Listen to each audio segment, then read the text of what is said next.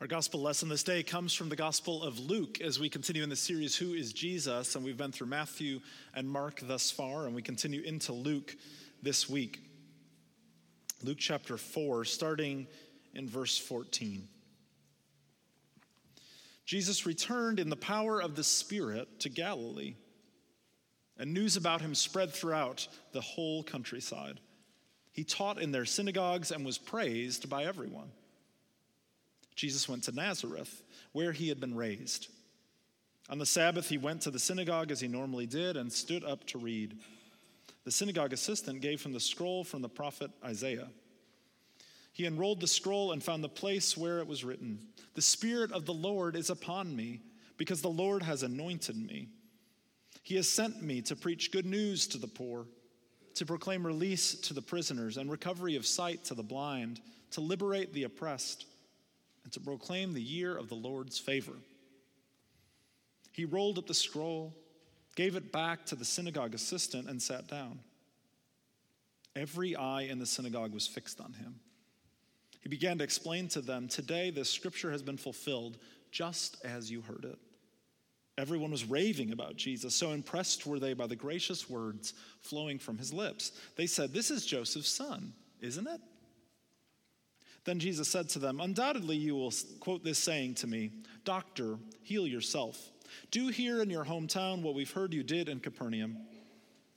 He said, I assure you that no prophet is welcome in the prophet's hometown. And I can assure you that there were many widows in Israel during Elijah's time, when it didn't rain for three and a half years and there was a great food shortage in the land. Yet Elijah was sent to none of them but only to a widow in the city of Zarephath in the region of Sidon.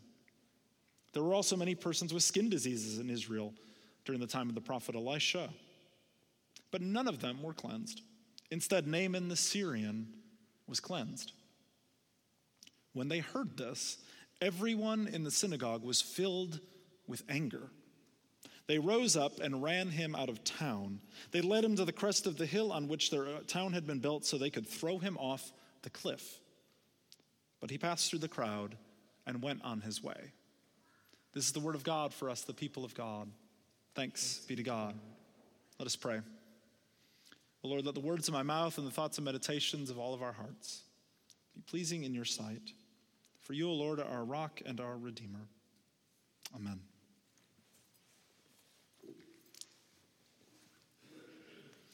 Do you remember when Oprah would give stuff away on her show. It may have peaked in the early 2000s, but I can remember things like everyone, look under your seats.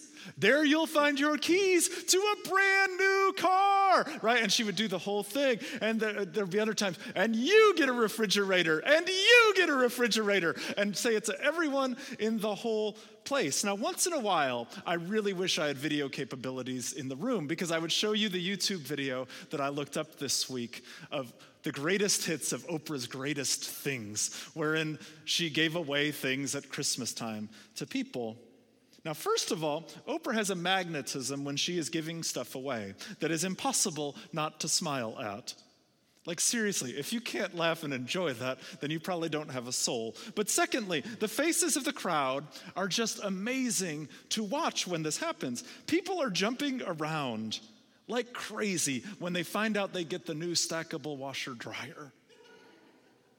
And when she gave away a car, people were immediately crying and hugging the person next to them. Many times, I don't think it was the person that was with them.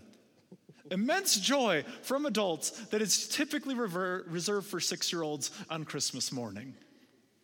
Now, who doesn't like free stuff? Like, if I told you there was something under your pew this morning, because like you were tempted to check, right?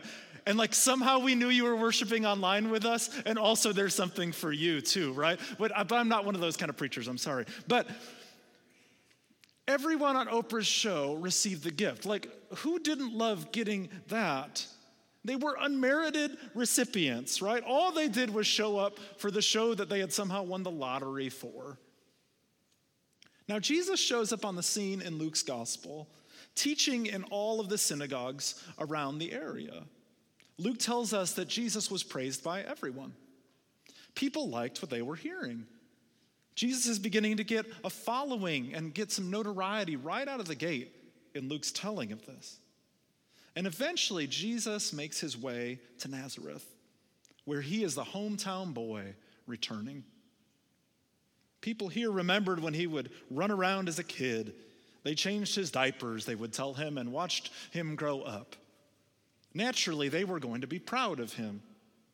So Jesus stands up to read the scripture, which was a common practice in a synagogue service. Multiple people might have read in a given service.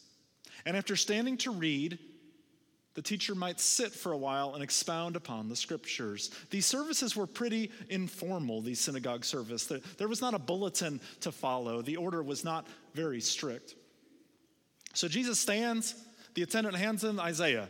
He opens it up and reads from the prophet Isaiah. Most scholars consider this reading from Jesus to be the summary statement of Jesus' ministry in Luke. Every phrase of it has meaning. The Spirit of the Lord is upon me.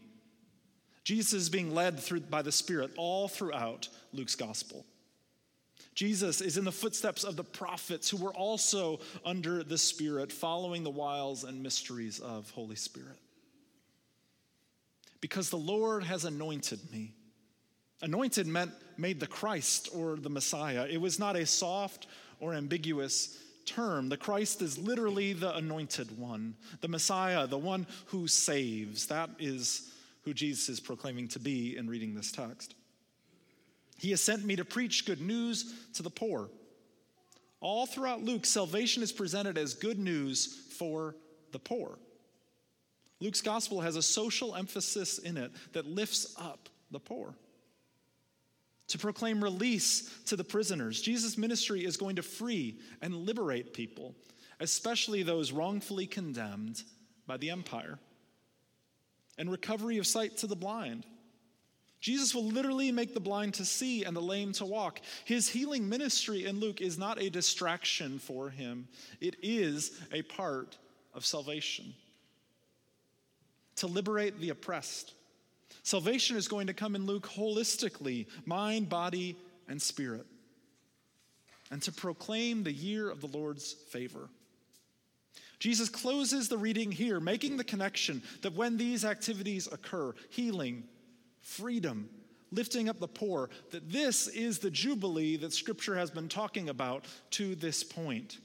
This short quotation from Isaiah 61 could very well be called Jesus' mission statement. Many scholars, when talking about Luke, they call it Jesus' inaugural address. He is laying out what his ministry is going to be all about. Then Jesus sits down, ready to comment on the scripture. All the eyes are on him, it says. And he says, Today, this scripture has been fulfilled just as you heard it. Today?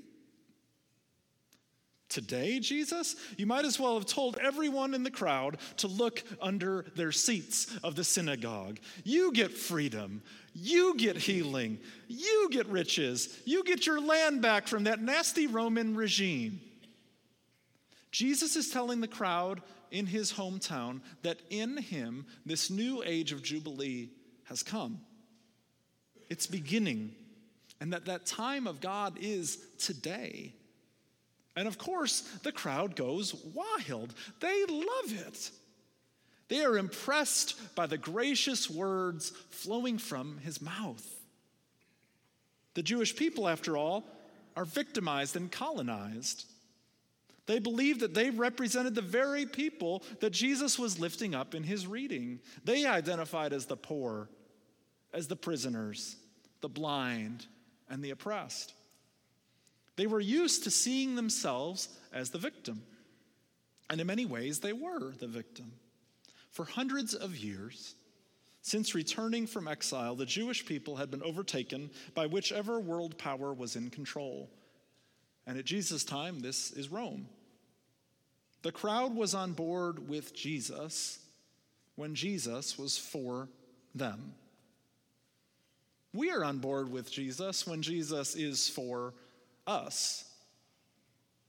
We like Jesus and his message when we represent the down and out, when we are the poor, the prisoners, the blind, and the oppressed. This is the message that gets broadcast to us by many in America. Churches are on the decline, is the message that we hear. We are the victims and have been ever since they removed prayer in schools, or something like that, the messaging goes. Christians and denominations and interest groups placing themselves in the position of the marginalized so that maybe they can be the ones who receive Jesus' blessing for them.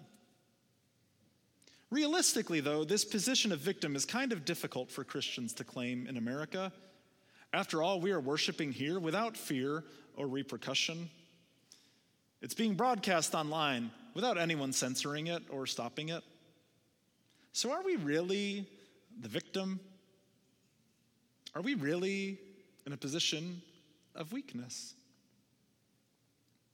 Jesus then continues, and the temperature of the crowd changes dramatically. It's almost like we're reading about two completely different groups of people, except for we're not. Apparently, people heard of the work that Jesus had done in Capernaum, where he will do great miracles, lots of healing going on. Apparently, this fact alone many, upset many of the people in Nazareth because it was widely known that Capernaum had a heavily non Jewish population. Was Jesus offering God's grace outside of Israel? And Jesus provides two examples from two of the most beloved prophets Elijah, who was sent to the widow of Zarephath, a town in Sidon, outside of the bounds of Israel, in the midst of the great drought and famine. And he provided food and for her family, healing for her son who was dying. And then Elisha, who cleansed Naaman, a Syrian, from skin disease. God's prophets, who were under the power of the Spirit, what were they doing? They were offering God's grace outside of Israel. And when they heard this, everyone in the synagogue was filled with anger. Why? This crowd just loved what they were hearing from Jesus. Is it simply just that the hometown boy could never really minister in his hometown? That's how I often understood and read this passage. But I don't think that is all of it. No, Jesus is taking God's favor beyond the Jews. And he will continue to do this all throughout Luke's gospel. He will heal people who are unclean. He will offer grace and positive words about Samaritans, many Jews' mortal enemy. What does Jesus' hometown crowd do with this information? They try to throw him off a cliff. Literally. For they don't want Jesus, who is for others. Oh, they love the Jesus who is for them. But Jesus is forcing them to deal with the tension that exists within their very own scriptures. Jesus points to God's grace and embrace to all peoples using these stories of Elijah and Elisha. And they are pointing back to God's covenant to Abraham that, that would make him a blessing, that he would be the father of many nations. In Luke's sequel to his gospel, the book of Acts, Jesus leaves the disciples with powerful words as he's ascending You will be my witnesses in Jerusalem and in all Judea and Samaria and to the ends of the earth. This is not just a geographical statement from Jesus, it is a mission statement from Jesus about who is in, who is invited. And Jesus is saying, everyone, all nations, even those you thought were outside. We don't really want a Jesus who is for others. We like those encouraging verses and those encouraging songs that tell us that God is for us, for me. But then we encounter Jesus and we realize that he is for them too. We don't want Jesus to be for other denominations and people who don't think just like us. We don't want Jesus to be for the other political party or ideology because we have the right one. When we are encountered with this Jesus, who is for others, we also try to throw him off a cliff. We redomesticate Jesus into our own image. We repaint the Renaissance paintings where Jesus is a white European and not a brown Middle Easterner. We make Jesus safe and palatable for us, for me. Friends, what if we are not the center of God's story? First of all, the story of God is not about you or me. We know that makes sense when we say it out loud, but sometimes it takes us a lot of work to get outside the idea that we are the center of the universe. This is the challenge of growing up of getting older, the humility that comes with realizing that everyone is not looking at me all of the time. That I am as not as important or as influential as I thought I was. Now, if this sounds depressing, it's not meant to be. For what if God's story always leads to expanding the table? We have this slogan that we adapted at Macedonia years ago that we call pull up a chair.